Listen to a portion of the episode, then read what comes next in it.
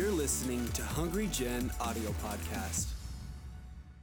I want to speak with you uh, tonight, not necessarily a sermon, but a message that I believe is the key to personal revival in our life. It's the renewing of the mind. It's when your mind shifts, when your mind changes. They did a study on five millionaires and five homeless people.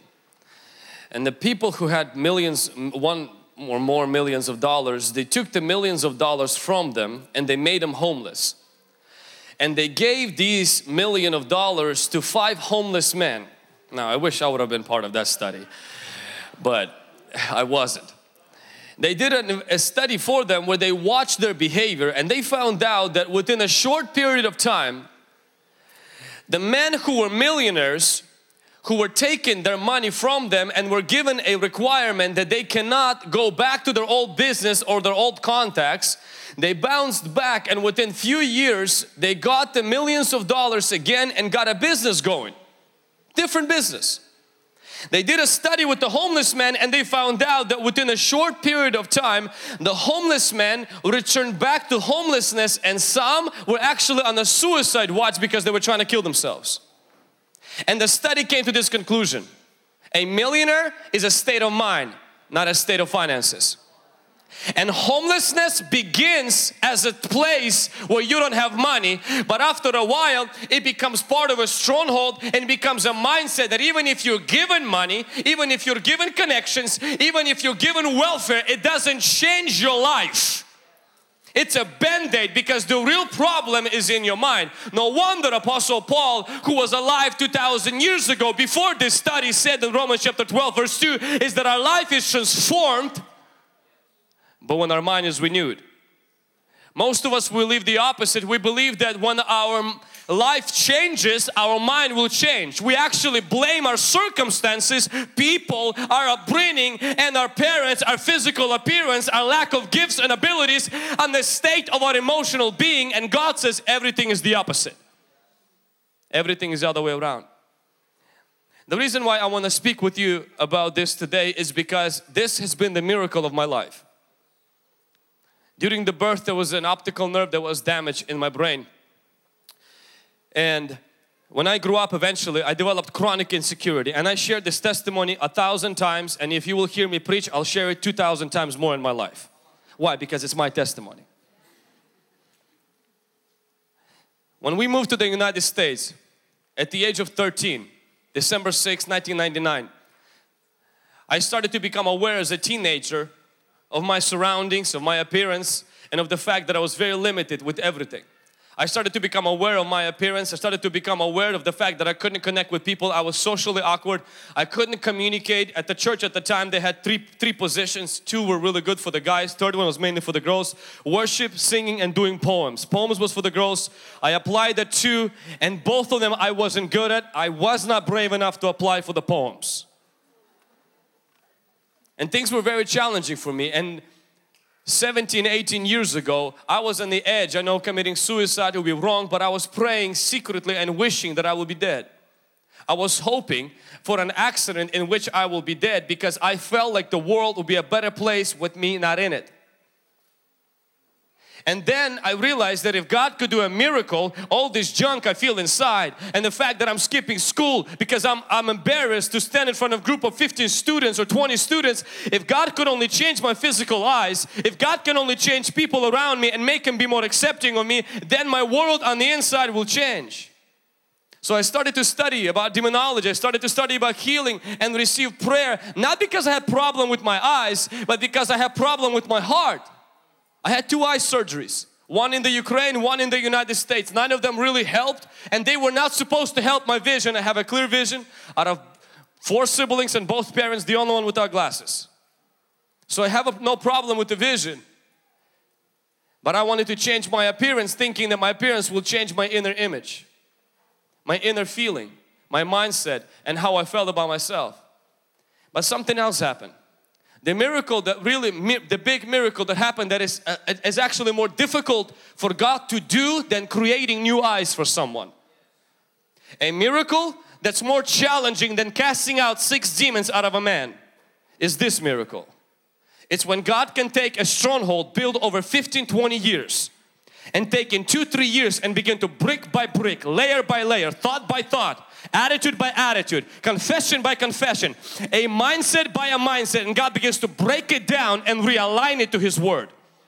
Well, you look in the mirror and you don't see a skin stretched over a skeleton. You see someone who God says who you are, even though you don't feel nothing like that on the inside. Even though your circumstances do not bear evidence to who you are, what God says in His Word, but you still stand on it. That, my friend, is a miracle. And when God does that miracle, that miracle changes your life. I genuinely believe deep in my heart and from my experience and many men of God will experience that as well here is that the renewing of your mind brings revival in your life. Can somebody say amen? amen. Prayer, fasting, extravagant giving is not done by people who are just radical. One thing about these people is they think different. They don't see the same problem the same way you see. They don't see money the same way you see. They don't see their morning hours the same way you see. They don't see fasting the same way you see. You see, there's something about them. They are thinking on a different level. That's why they live on a different level and that's why God responds to them on a different level. Can somebody say amen? You know, spiritual warfare, the beginning of the spiritual warfare is the renewing of the mind. When, when Moses came to God and God gave him a calling in the desert and God gave him an assignment and says, I want you to go deliver Israel out of Egypt. And if you read in Exodus and, um, and if they're behind me, you guys can throw the, the graphic and just kind of follow with the notes. I'm not going to be pointing to it, so just, just kind of follow with me and stuff. If you see the spiritual, uh, post the quote about the spiritual warfare begins with the renewing of the mind. And so just let's just stay consistent with it. Gracias, señorita. Okay. In Exodus chapter 7, when Moses comes to Egypt and he does what God calls him to do, shows up to Pharaoh, says, Pharaoh, let my people go. First of all, he tells people of Israel, he says, hey, by the way, I'm here to help you all out. I'm gonna get you out. God did some miracles, let me show you. Brings it, it becomes white and there was, this wasn't some magic he read on YouTube. This was like legit. He throws a snake, the snake, uh, the rod, uh, rod turns into a snake, does few little kind of miracles and people like, yes, this is great. God visited his people. Awesome. People start packing. We're going. Moses is like, well, hold on. Just need to talk to Pharaoh.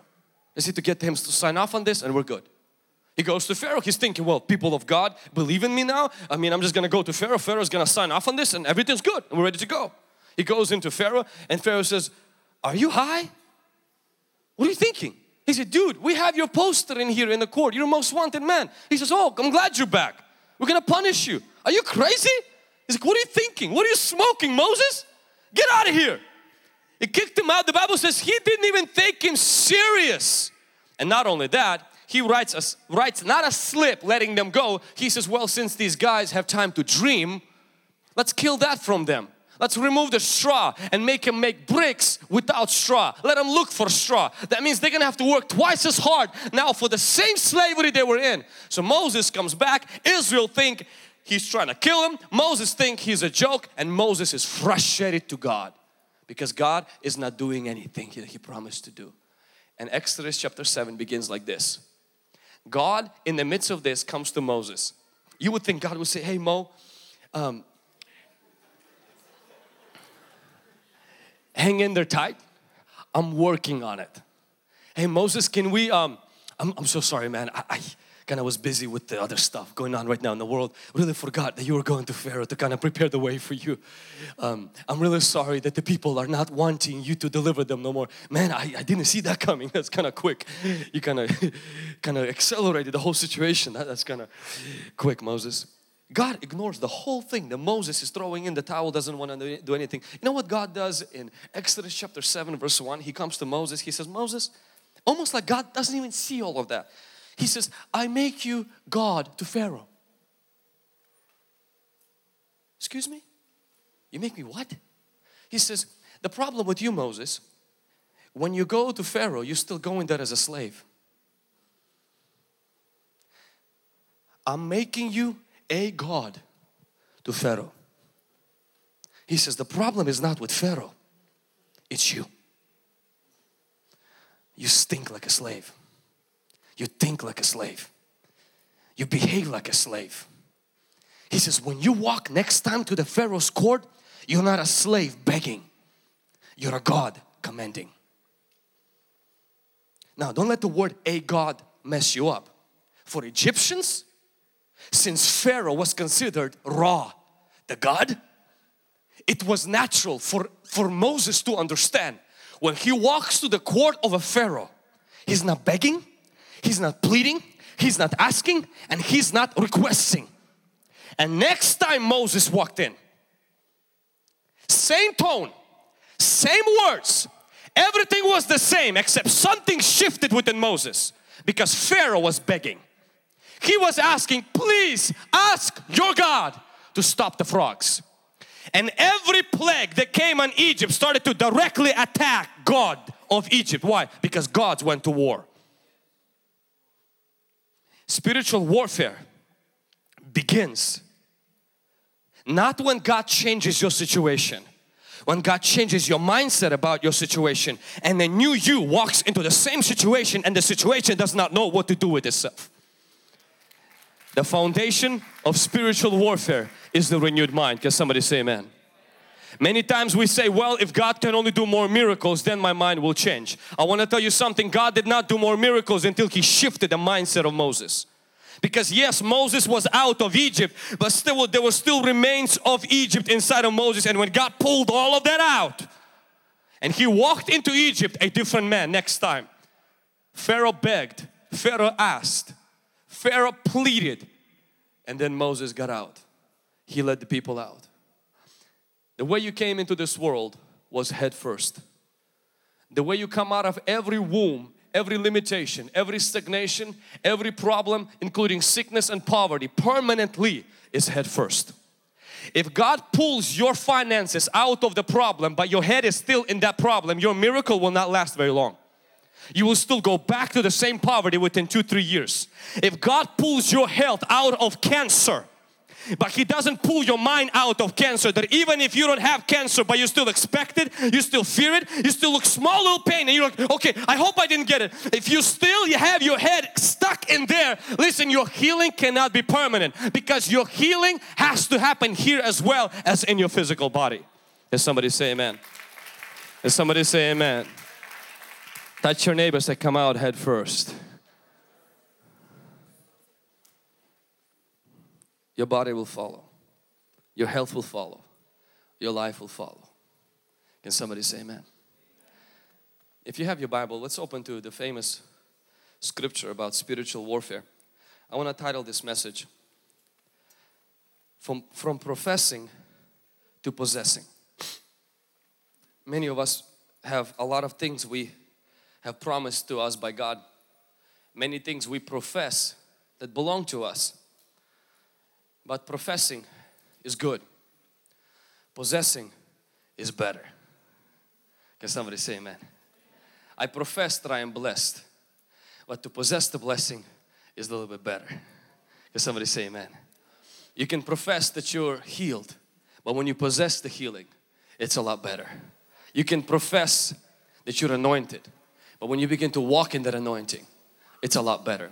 In Ephesians chapter 6 verse 11 and verse 12 it says the following Put on the whole armor of God that you may be able to stand against the wiles of the devil.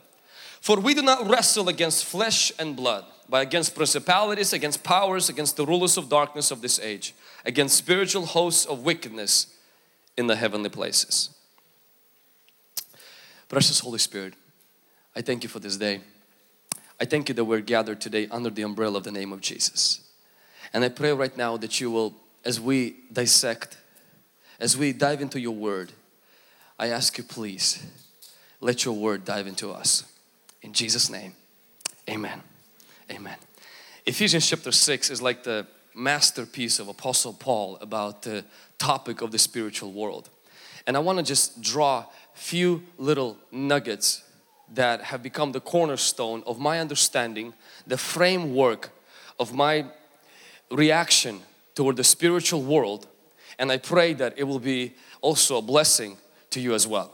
The first thing that I want you to notice in Ephesians chapter 6 is in the warfare verses, Paul never once mentions warfare as a way for spiritual victory. He never once mentions from chapter 11, chapter, verse, verse 10, I'm sorry, verse 11, all the way down. He never once mentioned to put on the armor and do all of these things so that you can get a victory. Paul lives with the idea that we do spiritual warfare not for victory but from victory.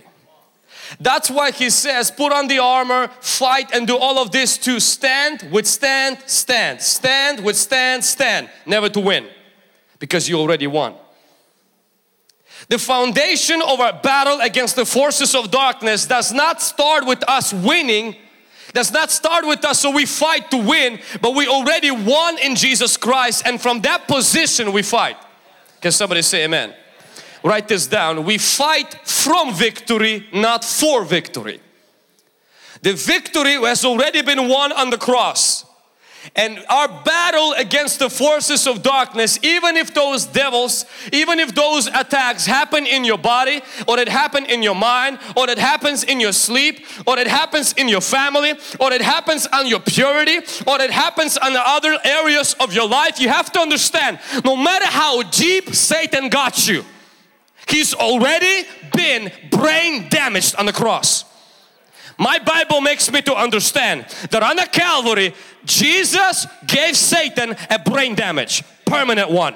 There is no healing for it. There is no cure for it. There is no doctor that can help him to recover his brains back. He crushed his skull. That's why devil is crazy. That's why devil can't repent. That's why devil can't be fixed. Why? He's been permanently damaged in his head. He can't think straight. He does everything wrong because on the Calvary and he can't win against you without your permission because on the Calvary Jesus gave him a defeat. His defeat is my victory which means that no matter what situation I find myself in today, no matter how I feel right now, no matter what the doctor's report says, no matter how many times I've fallen and I promised to myself I'll never do that sin again and I found myself entrapped, pulled back, I take two steps backwards and three steps backwards. I, I, I see myself trying, fasting and praying and everything and it seems like I can never win. You will never win until you first realize you already won. You will say, well, that's, that, that's, that's great. Before you possess it, you got to profess it. You got to position yourself in that victory. Now that victory on the cross doesn't automatically make you a winner. It gives you a potential for the victory. Means it empowers you now to fight. Some people say, well, if Jesus already did everything on the cross, then I don't need to fight. Actually, because He did it on the cross, you need to fight. When Goliath fell, Israel didn't go home. When Goliath fell, Israel went to war. Because Goliath, when he stood, Israel was hiding, shrinking, and running. But when David came and he hit his head, remember? His head, and Goliath falls, Israel says, Well, I mean, we can do this. I think we got this. I think they're running. See, when Jesus came, He is our son of David. He hit the devil right in his head.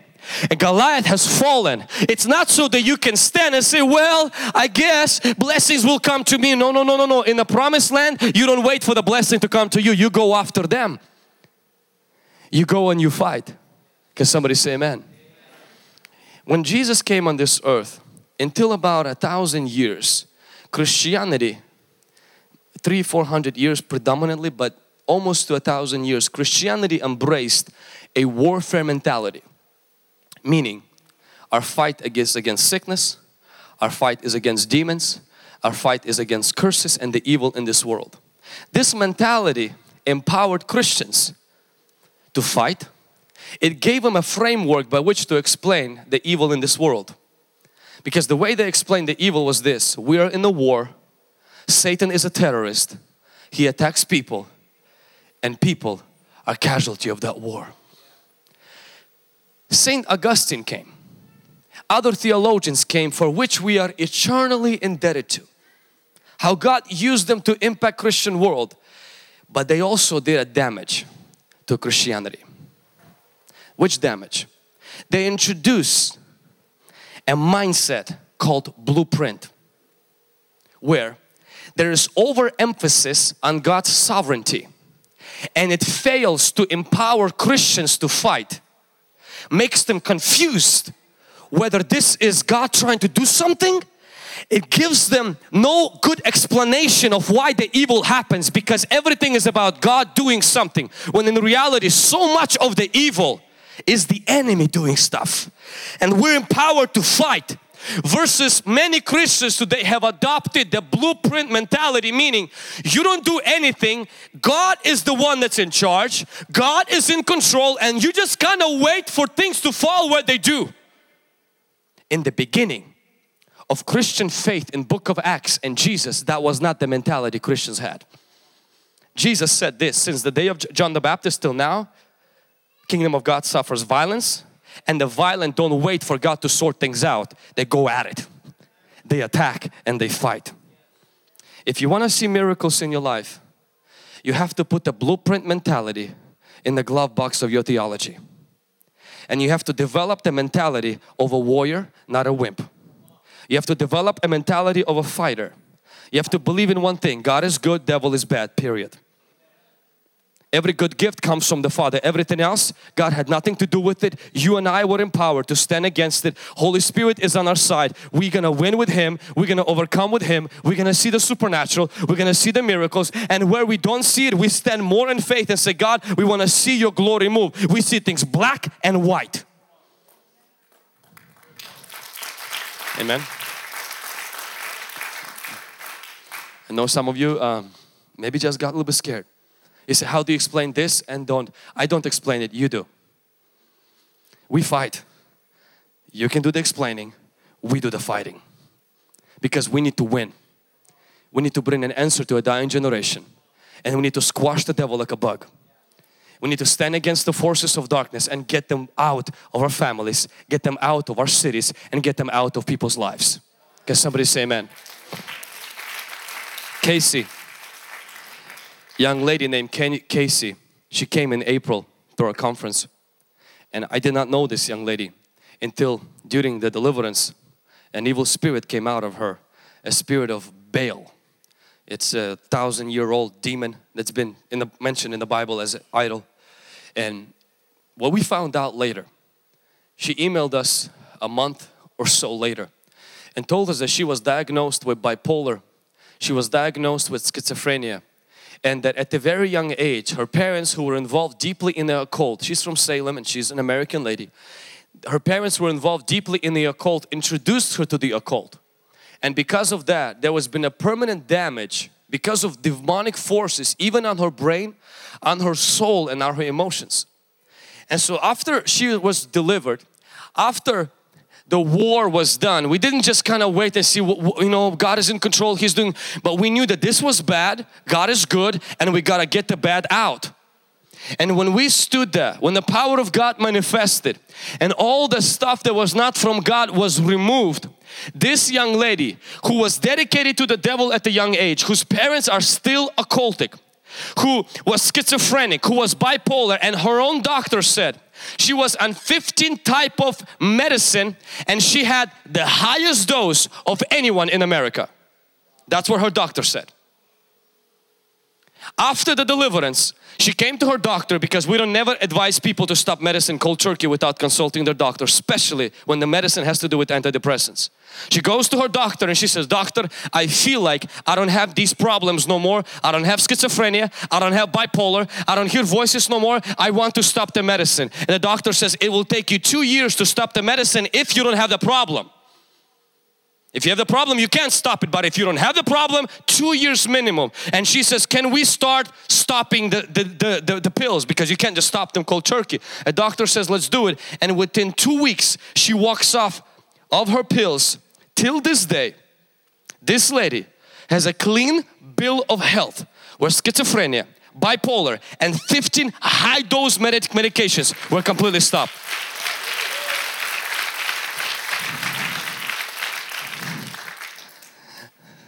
Devil hates people.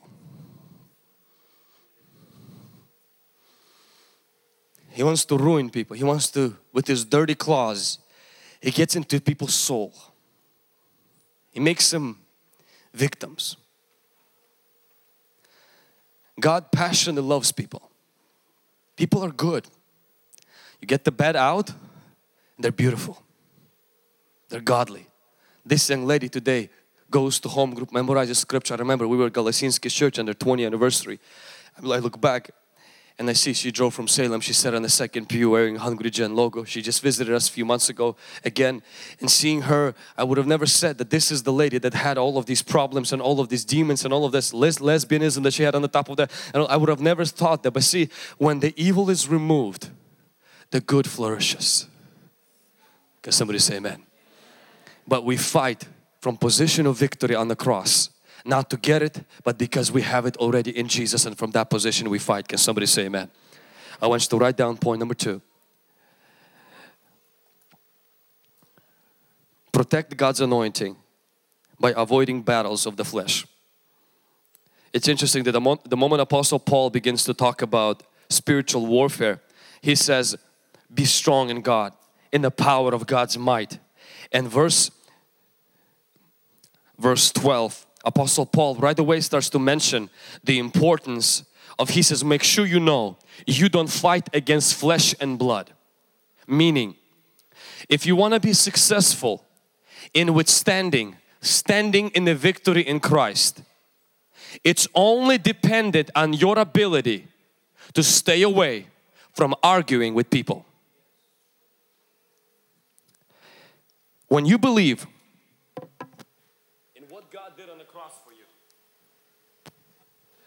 This is you.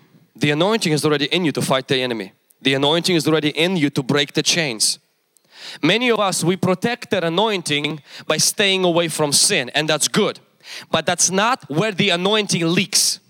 The anointing for victory is not leaking through your sin. There's a particular sin that that anointing leaks through. It's called arguing with people.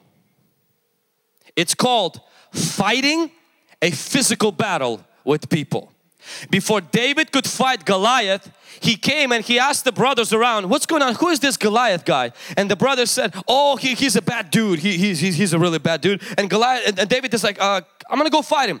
And then the battle shifts. The brothers of David, the brothers of David look at David and says that, uh, who you think you are? We know your motives. It's crazy when people start knowing, they don't even know their own motives and they already know yours. The prophetic comes on them right away. They're like, we know you have a stupid heart. You came here to see the battle. We, we, know the reason. You're just trying to grow your Instagram account, your YouTube channel. That, that's all you're here for. And we, we know why you're here. David, get out of here. And they start picking up a fight with David. I love this about David because if I would have been David, I wouldn't act like that. David walked away. Did you know that David had enough ammunition to put him in their place? Because if I would have been David, I say, yo, I'm embarrassed to be your brother. You call yourself soldier, soldiers? You bunch of weaklings. Why is the Goliath still standing if you're a soldier? Why are you picking fight with me, you loser? You go fail to finish him. If I would be David, I would give him a little bit of scriptural references why he's not fighting. Because David had ammunition. David had enough to, to put him in their place. But the Bible says David walked away. That is the secret. If you ever want, want to get to your Goliath with the anointing, you're gonna have to not pick a fight with your brothers when you have enough ammunition to put them in their place. Some people are not worth responding to. Some comments are not worth replying to on Instagram and on Facebook. Some people are not worth putting in their place. They're not there to learn, they're there to leak your anointing. That's all. I know you can beat the skunk any time of the day. You need to ask yourself a question Is the smell worth the fight?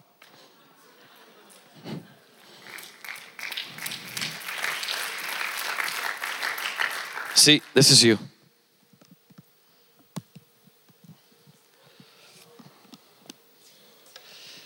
Sometimes this is somebody on Instagram, somebody on Facebook, and then a lot of you, you have some people at home, or you also have, you got an argument with a pastor.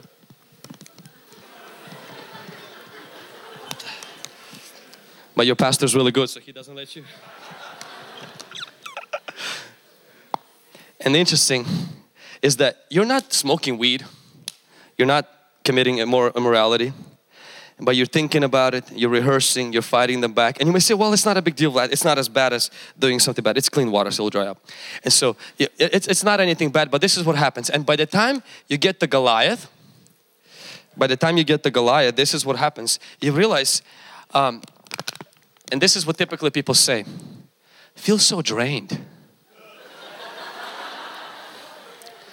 I feel, I feel so empty. Hmm, no wonder why. Submit to your pastor instead of try to change him. Honor the God, the people God places under you instead of try to control them. I'm gonna tell you one thing. If you watch your heart from getting involved in battles which God did not anoint you to win, you will always keep your anointing. You will always keep your anointing.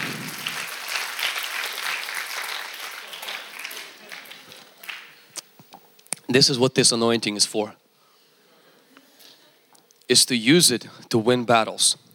But before you fight your Goliath, Satan will present a brother and a sister, watch this, who are not fighting their own Goliath, but because they were created to fight, they need to fight something, so they'll fight you. Because they lost their own anointing to fight the real enemy, they need to fight something. And unfortunately, you still got yours, so they'll fight you. They'll argue with you, they'll pick on you, they'll belittle you, they'll humiliate you, they'll poke on you, they'll provoke you, they'll touch your nerve, they'll do whatever they can. But remember this. This is a strategy of the devil. Because verse 11 says this. If you want to succeed against the spiritual forces in your life, you have to avoid at all cost arguing and fighting and picking fights with people. Can somebody say amen? Some of you today, I just gave you a secret of why you're spiritually depleted. It's not because you're not praying enough. It's because you're fighting wrong battles.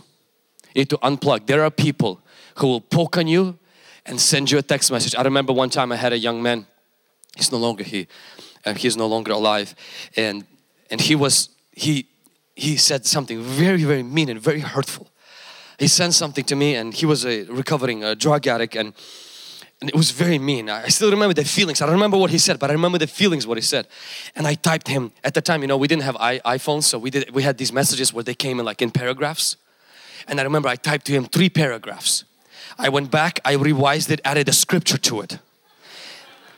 I had enough ammunition there and and uh, grenades in those three text messages. I would have exploded his whole salvation and security in God. It was so loaded and I looked at that and I remember the Spirit of the Lord put on my heart and He said, Vlad, you're about to punch a skunk. He said, do you want the smell? And I said, but I need to prove I'm right. He says, you don't need to prove anything to anyone. He says, you need to protect right now my anointing. Within one hour, he sends me three messages apologizing and repenting. And I looked back and I was like, I'm so glad I didn't leak. Don't leak for your enemies. You got that anointing, don't lose it for them. They're never gonna change. Some people will hate you no matter what you do. Some people are haters because they're haters. Has nothing to do with you. The, their problem is they have a loss in their own life. The problem is they're ignoring their own Goliath and so it has nothing to do with you. It has nothing to do with your character. It has nothing to do with your methods. It has to do with one thing. They're not winning in their own life and they're trying to, it's kind of like a mosquito. It lives off of your blood. That's all. And you gotta let him go.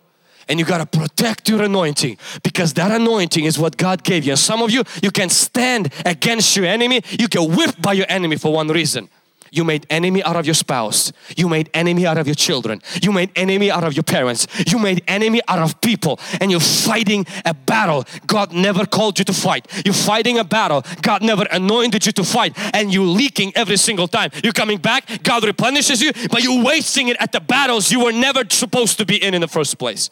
Have the power, have self-control, have the grace, have the boldness to say no. To be like Jesus, He was silent before His accusers. Did he have something to say? He knew their dirtiest secrets. He knew every skeleton in their mind. He knew every thought they thought. He knew where they're gonna burn. He knew how they're gonna die. He knew everything about them. He could have write them a three book novel about their thoughts and their motives. He said nothing. That's why he was raised from the dead. That's why he could utter a few words and shake dead men because he knew how not to say some words in front of religious men. Can somebody say amen? I want you to write down point number three. Mark, if you can come up. Armor of God does not protect me from an evil day, but it protects me from becoming evil person. Put a hat on. Armor of God doesn't protect me from an evil day. I want you to see this in Ephesians chapter 6.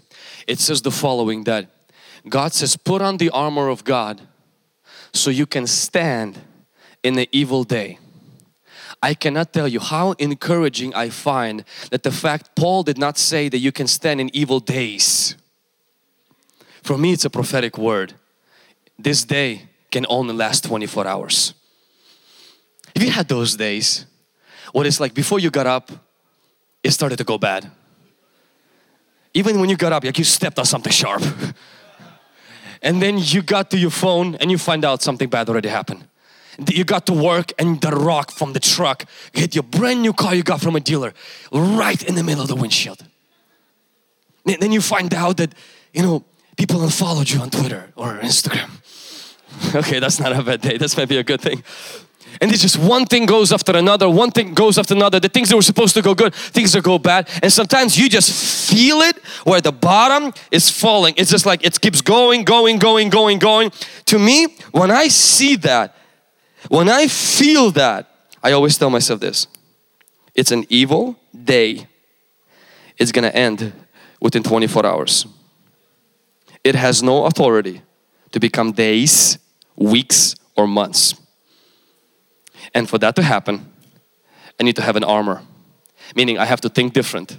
And I have to not allow my feelings and what I see to affect now how I think. I need to understand this too shall pass. It's not because I have a demon. It's not because I have a curse. It's not because there's some open door in my life. It's because I'm a Christian and Bible says that evil day, not days. Some of you have allowed that to become days, weeks, months, decades, years. And now the devil has not just made an evil day. He's turned you into evil person.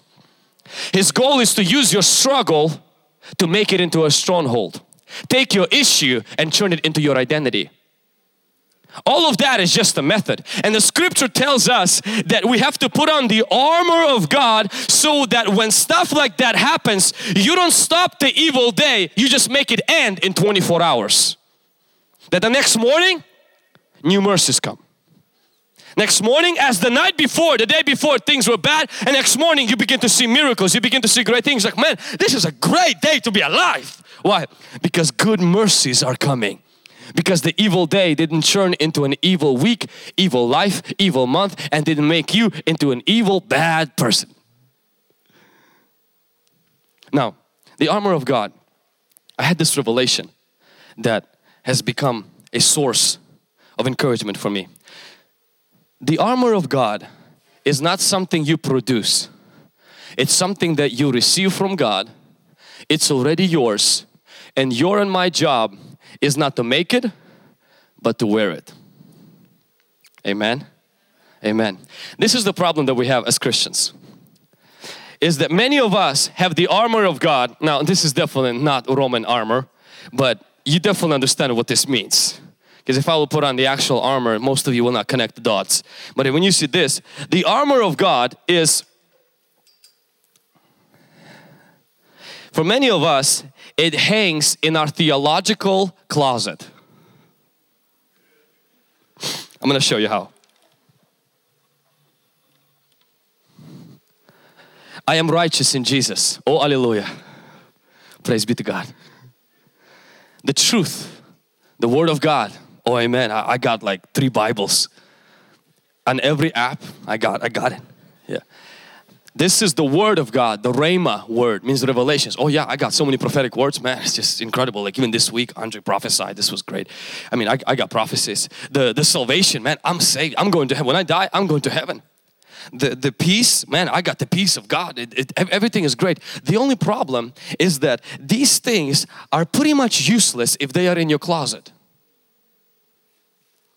They are useless if they are into your theological closet. Meaning, if you know that you they exist, but you're not living conscious of them. Right? And so if we could put on the the righteousness. Go ahead, just slip it up this. The righteousness, yes. Put on the head on. Okay. Now, this is Bible says breastplate of righteousness. See, there's a difference between having it and wearing it.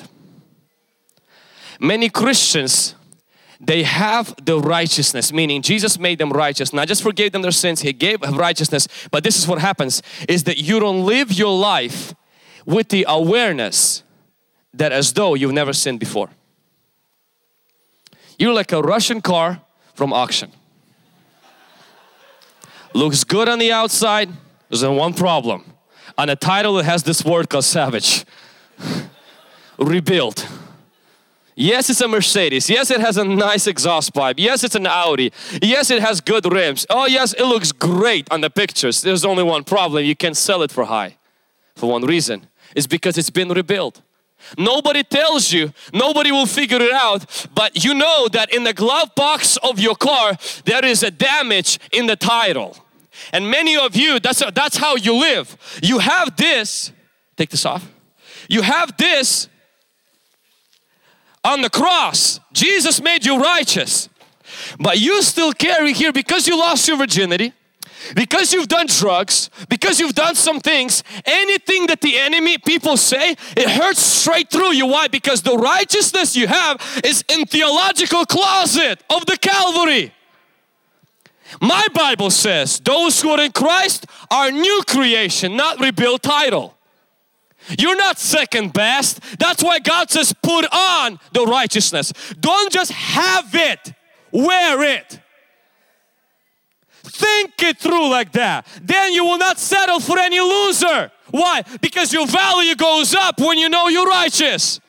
See, many girls they settle for anything or anyone. Why? Because they feel like, well, I've been damaged. Well, I've sinned. Listen, God did not put salvage title on your title. You did. Devil did. Put on a righteousness as though you've never sinned before. When your day is the worst, when you're going through an evil day, put on the helmet. So put on the righteousness again, bro. Sorry, I took it down.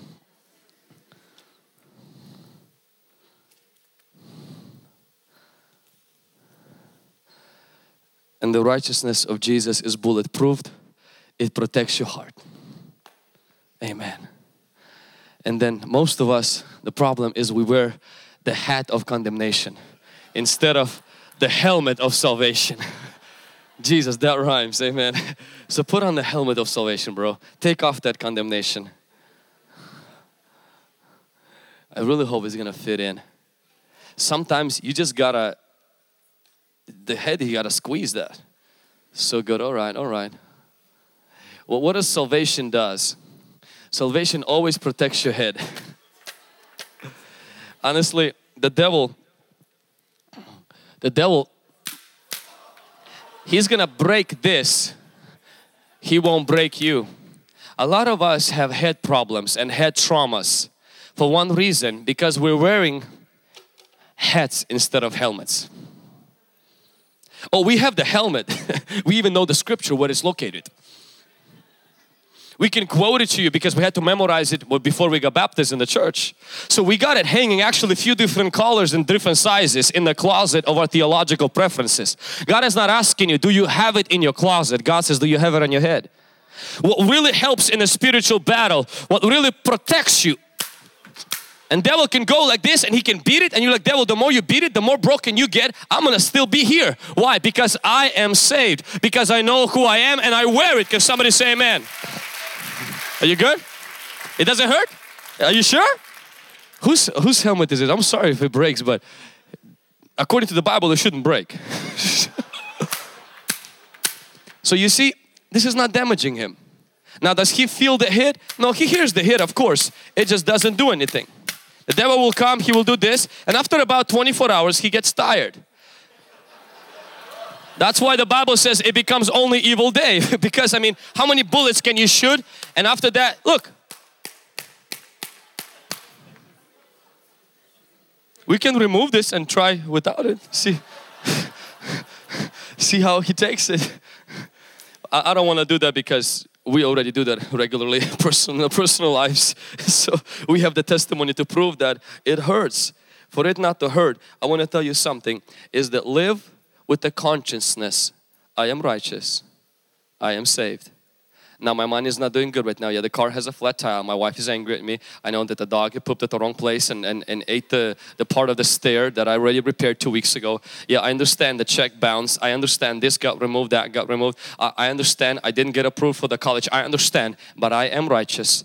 I am saved. I have the peace, peace of God and I have the shield of faith. I have these things. The devil can never take them from me. I can lose everything, but I can never lose that. It's interesting. None of the armor of God is your health or your finances finances. None of the armor of God is your spouse or your boyfriend. None of the armor of God is your followers on Instagram. None of the armor of God is your degree. None of the armor of God is your ability to communicate. None of the armor of God is your ministry. Everything about the armor of God is something Satan can touch. When he touches something he can touch, hang on to something he can never touch and say, devil, you can take this, this, this, you can take anything, but there's one thing you can't take. I'm a saved person. I'm going to heaven, you going to hell. I'm a righteous person, you're a messed up devil, you suffer brain damage and I am protected in but ha ha. And you stand your ground. Can somebody say amen?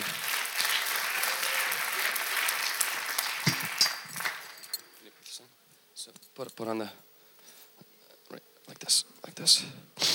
Mm-hmm. Or flip, flip it over. We all have the armor of God given to us by God. We just have to wear it. We just have to wear it. And when we wear it, God begins to protect us, God begins to change us. The existence of God's Word doesn't change you. It's when you apply that, when you live in the consciousness of that, it changes you. I know some of you may say, well, that's a cliche. I heard this. I even said this to other people. It changes your life. When my beautiful wife, baby, can I have you for a second? Yeah. When my beautiful wife, when I married her, and um, within very short period of time, during our marriage, she started to experience very, very, very bad nightmares. And I'm not talking about nightmares where somebody's chasing you um, and something bad happens once in a while. I'm talking about nightmares where they repeat it almost every two, three days sometimes I and I sleep so good like you can't wake me I mean I have a gift one of the gifts of the Holy Spirit of my life is sleeping. I can sleep really good everywhere and anywhere. And so you can't wake me up at night. The dog the dog barks at night don't hear him nothing. But I would wake up from my wife screaming or crying in her sleep and wake her up because I would see she's tormented. I remember sometimes I saw devil hurt people. I saw how he hurt my wife. She started to have a problem connecting with people at church. It wasn't like, oh, it's a new area, she doesn't know the ministry. It wasn't like that. It was so severe that not once and not twice she was saying that I'm leaving back home. I can't take this anymore. She, she would during prayer just stand there and not be able to pray like something controlled her. Everything was so, she was like the, the, the social bunny. She's, before we got married, we get married and she just almost like can't function spiritually and it started to affect me so deeply and so powerfully and I started to realize it's a spiritual problem something that her parents, her mom and her grandma and, and others were facing. So I thought by fixing it, so she has a sister who is her best friend. So her sister would come and visit our town. I tried to hook her up, her sister, with one of the boys at the church. Thinking if she gets married, you know, my sister, her, her sister will have a companion, she will have friendship. And her sister little did not, like did not like the Tri-Cities, didn't like none of the boys in the church and all the blind dates never worked. I tried different things. We even went for deliverance in Africa. We went for deliverance in the Ukraine. I had one of the most powerful men in the world pray for us and pray for her. And they even said words like, you're free, everything is good. We came home, everything was the same. You know what my wife started to do?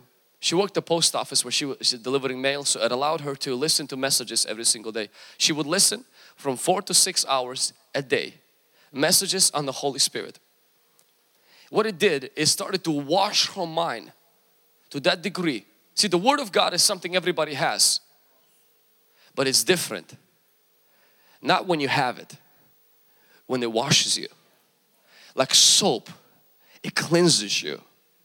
And after a while, the nightmares subsided. She, they were still there, but I would see her wake up in the morning, you know, and I would say, you know, how did she sleep? And she would have a different attitude. She approached it like a warrior instead of a victim.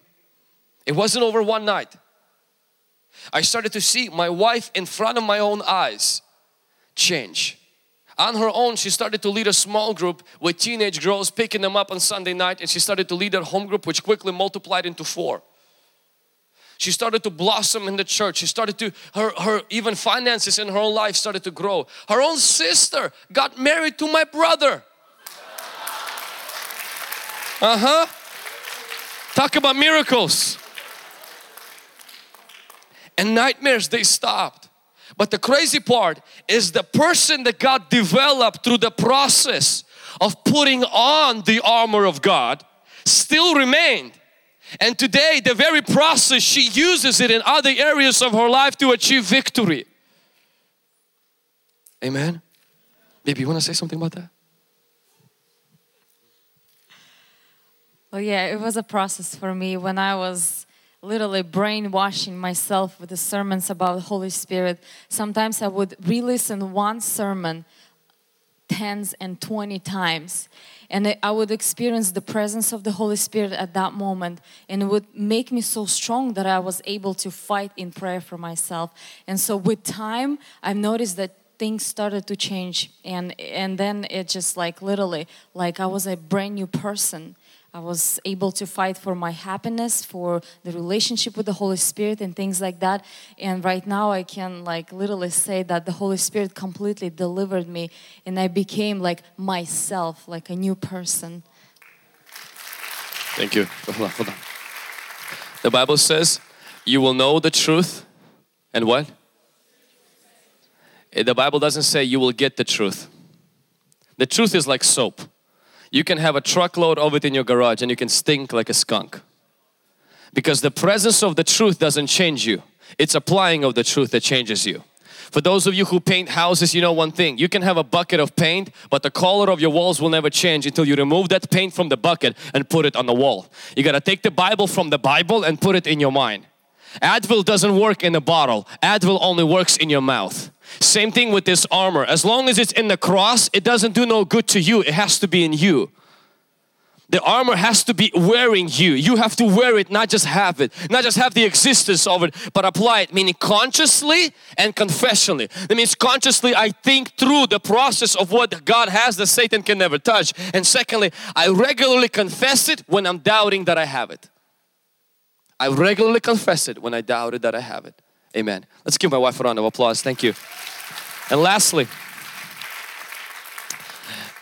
and lastly, and we're going to come to prayer. I want you to put up the last point, point number four, and, and that is the strategy for advancement is the sword of the Holy Spirit. If Mariana, if you guys could come up. The strategy for advancement is the sword of the Holy Spirit. Okay, you kind of gave all of my secrets out up front. Sounds great. So if, if we can see your belt, maybe kind of loosen it just a little bit. The Bible says that the belt of truth, we have to have the belt of truth. I just want to see, okay, good. So uh, st still put it on and just kind of tight it, tight it because you want the truth always to be tight. Because some people have loose convictions and it's not good. But your convictions always have to be tight. Yeah, but not too tight because then you become a little bit legalistic. So the truth, the truth is the general word of God, the general revelation of God's word. The word of God, the Bible says the sword of the spirit is the rhema. The rhema is the specific word, just one second. The rhema is the specific word, I want you to see this, that hangs on the general word, meaning every revelation you get from God better hang on the belt of God's truth because otherwise you're coming up with heresy. Amen. If the Spirit tells you to sell dope to sponsor the kingdom of God, it ain't the Holy Ghost. It's some other spirit because it cannot hang on the belt of truth. God's revelation has to hang on God's information of God's word. These two, they're connected. The belt is the center of our life, the general word of God. That's why we read the Bible. That's why we don't lose our streaks in the YouVersion Bible. Amen. Okay, some of you lost your streaks. Some of you are not reading the Bible on the YouVersion. But we, we hold the general word of God. We constantly read it. We constantly memorize it. And then the Holy Spirit from that word on occasion, He brings a revelation.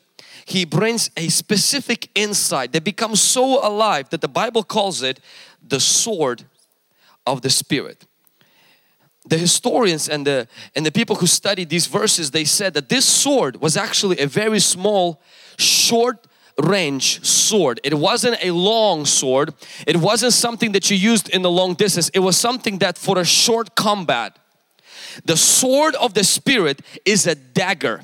It's a revelation God gives you that in the middle of an evil day, spiritual warfare, when hell breaks loose, God wants you to have it in handy. What is this?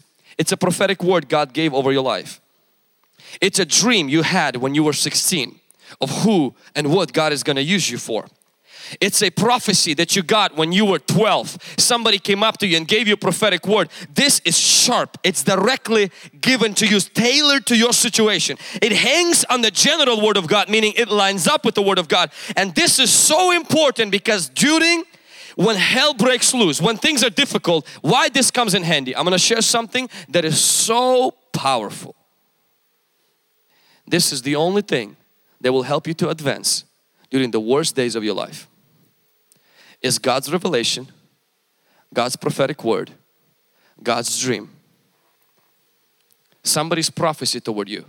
When you pull it out, when you can feel God, it's called the sword of the Spirit, meaning the Holy Spirit in my worst day hides in this. He can't be hidden in my feelings because I can't find Him there. I find Him in the prophetic word. I find Him in the dream that He has given to me when I was very young. I find Him in His sword, not in my feelings. When the day is evil, I stop looking for God in my emotion. I look for God in His promises directly tailored to my life. I'm going to show you how I do it. At a very young age, we were in Seattle. My pastor took us here. I was preaching at one Pentecostal church here and uh, I was doing the last message at the end of the message, a lady came, an older lady. She sneaked through us, it was a larger church, grabbed me, pulled me to the side. I think I was about 14 or 15 years of age. She grabbed me by a hand, feisty, strong lady. She said, We were praying, and during the prayer, she said, I saw a vision. She says, I saw out of your mouth a trumpet in your, inside of your mouth. And she says, Young man, I saw fire coming out. She said, Don't be afraid. You will prophesy. And she just, just no buy, no amen, nothing, just said it and walked off. And I, I was like, I think the prophet spoke to me. you know what happened? God gave me a sword, a small dagger. Sometimes when things don't go well, I pull it out. And I said, God, I have a trumpet in my mouth. Fire comes out of my mouth, not smoke. And God, when I speak, dead things will come alive. I stab the devil because I have a prophetic word and it's sharp the more I use it. When I was 16, had the worst youth service. I just became a youth pastor six months before that. My family went to Wingfoot to do grocery shopping. It was at that time when my mom was the chauffeur. I decided to stay in the van. It was six months of being a youth pastor and it was the one of the worst youth services because we had about seven or eight youth and these seven and eight youth were most of them my cousins and I was trying to preach in English and my English was so horrible that I didn't even understand what I was saying and they were making fun of me and they were not just making fun of me but one of my youth's relative came drunk and came to pick up the, his, his, his brother and he was sitting way on the back. And he didn't speak English either but because he was drunk he didn't know that he didn't speak English so he was making fun of me as I was preaching. So it turned from embarrassment to an utter shame. And I remember my, my cousin Ilya was on the piano and I said Ilya could you lead us into the heavenlies? And as he led us into the heavenlies I ran to the bathroom. I asked God to make a hole right in the bathroom. I said Lord hide me in here until the rapture and don't ever ever bring me back because I'm not going to those crazies and I'm done with ministry. I'm 16 years of age, six months into youth ministry. The guy before me who was six months quit after six months and the guy before him after six months he quit. So I'm the third guy, six months his honey, honeymoon period is over and I'm about to quit. My parents go to Winco. I'm already preparing my speech how I will tell my pastor that I'm quitting the youth ministry just like two guys before me. I, we didn't have cell phones so I had to wait to get home to do that thing, you know. So I'm preparing a speech. I'm crying because it's been a really, really difficult day. 16 years of age.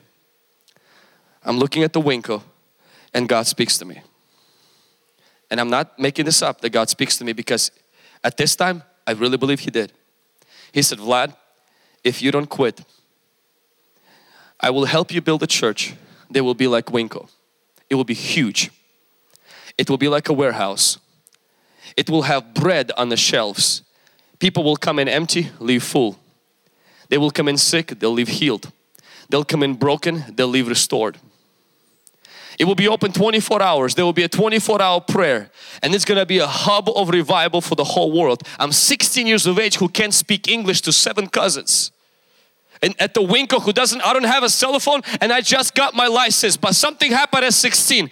God gave me a small dagger I never called the pastor and I never once decided to quit. I tried a few times. What I did is I went back to Winco parking lot. I pulled my dagger and whatever was attacking me as saying ministry will never grow, I went like this. I said, God, you promised.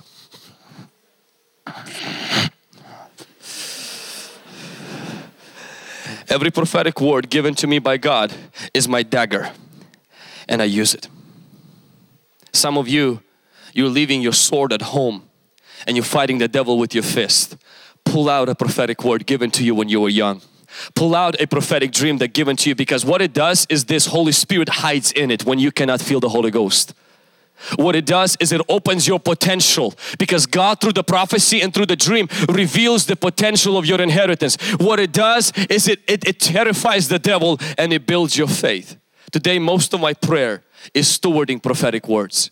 I try to spend a lot of time in my prayer praying through the promises of God, praying through the prophetic words given to me. You have them as well. Some of you, the problem with you is this you're like, well, that's not a prophetic word. You know, it's just like three sentences.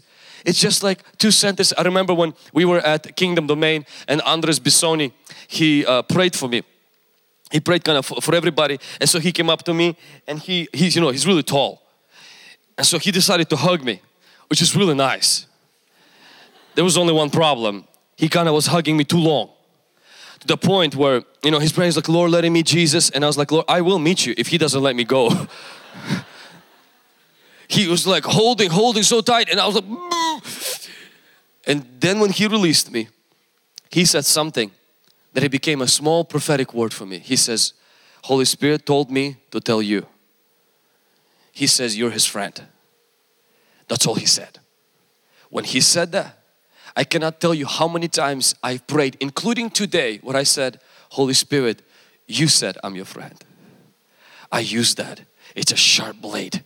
I don't see what it does in spiritual world, but my Bible says that the word from God, meaning something that's revealed from God, it's a sharp blade. And in spiritual world, it cuts through my limitations it cuts through the stagnation it cuts through my feelings it cuts through it and I get it to the new level in life can somebody say amen See some of you, you have that. I'm just gonna ask you one thing. Most of the time, don't pray out of your problems, pray out of your promises. Don't pray out of your struggles, pray out of your prophetic words. What God promised you, pray through that. You will see how you'll quickly cut through this season, you will cut through that, and you will go to the next season in life. Can somebody say amen? You know, last week I was in, in Tennessee and a youth pastor, director of some 60 churches, a youth minister, right before we went to church and we, he kind of asked me for a lot of advice as we pray. He says, Pastor Vlad, he says, I saw a dream last night. And And he describes to me a color of what I was wearing and he says, I feel like God is saying that God's gonna use you to pray for the politicians in the government of your state and in the government of your city. He's a youth pastor. He's younger than me. He just asked me for advice in many things. But when he said that, I felt in my heart, Holy Spirit gave me something to pray for now. I don't pray, Lord, I want to minister to the politician. I said, Lord, you said I'm going to minister to politicians. I don't pray, say, Lord, I, I want to be your friend. I said, Lord, you said I am your friend. I don't say, Lord, I want healings to happen. I said, Lord, you said at the age of 16, that's how you got me into this, Lord, is because you promised and therefore I use that. When you use that, you're doing this in spiritual world. You're cutting through the limitation and you're going to the new season. Thanks for listening to this week's message from Hungry Generation. Stay connected with us on Facebook, Instagram, Twitter, and Snapchat by using at Hungry Gen. Stay blessed, and we'll see you next week.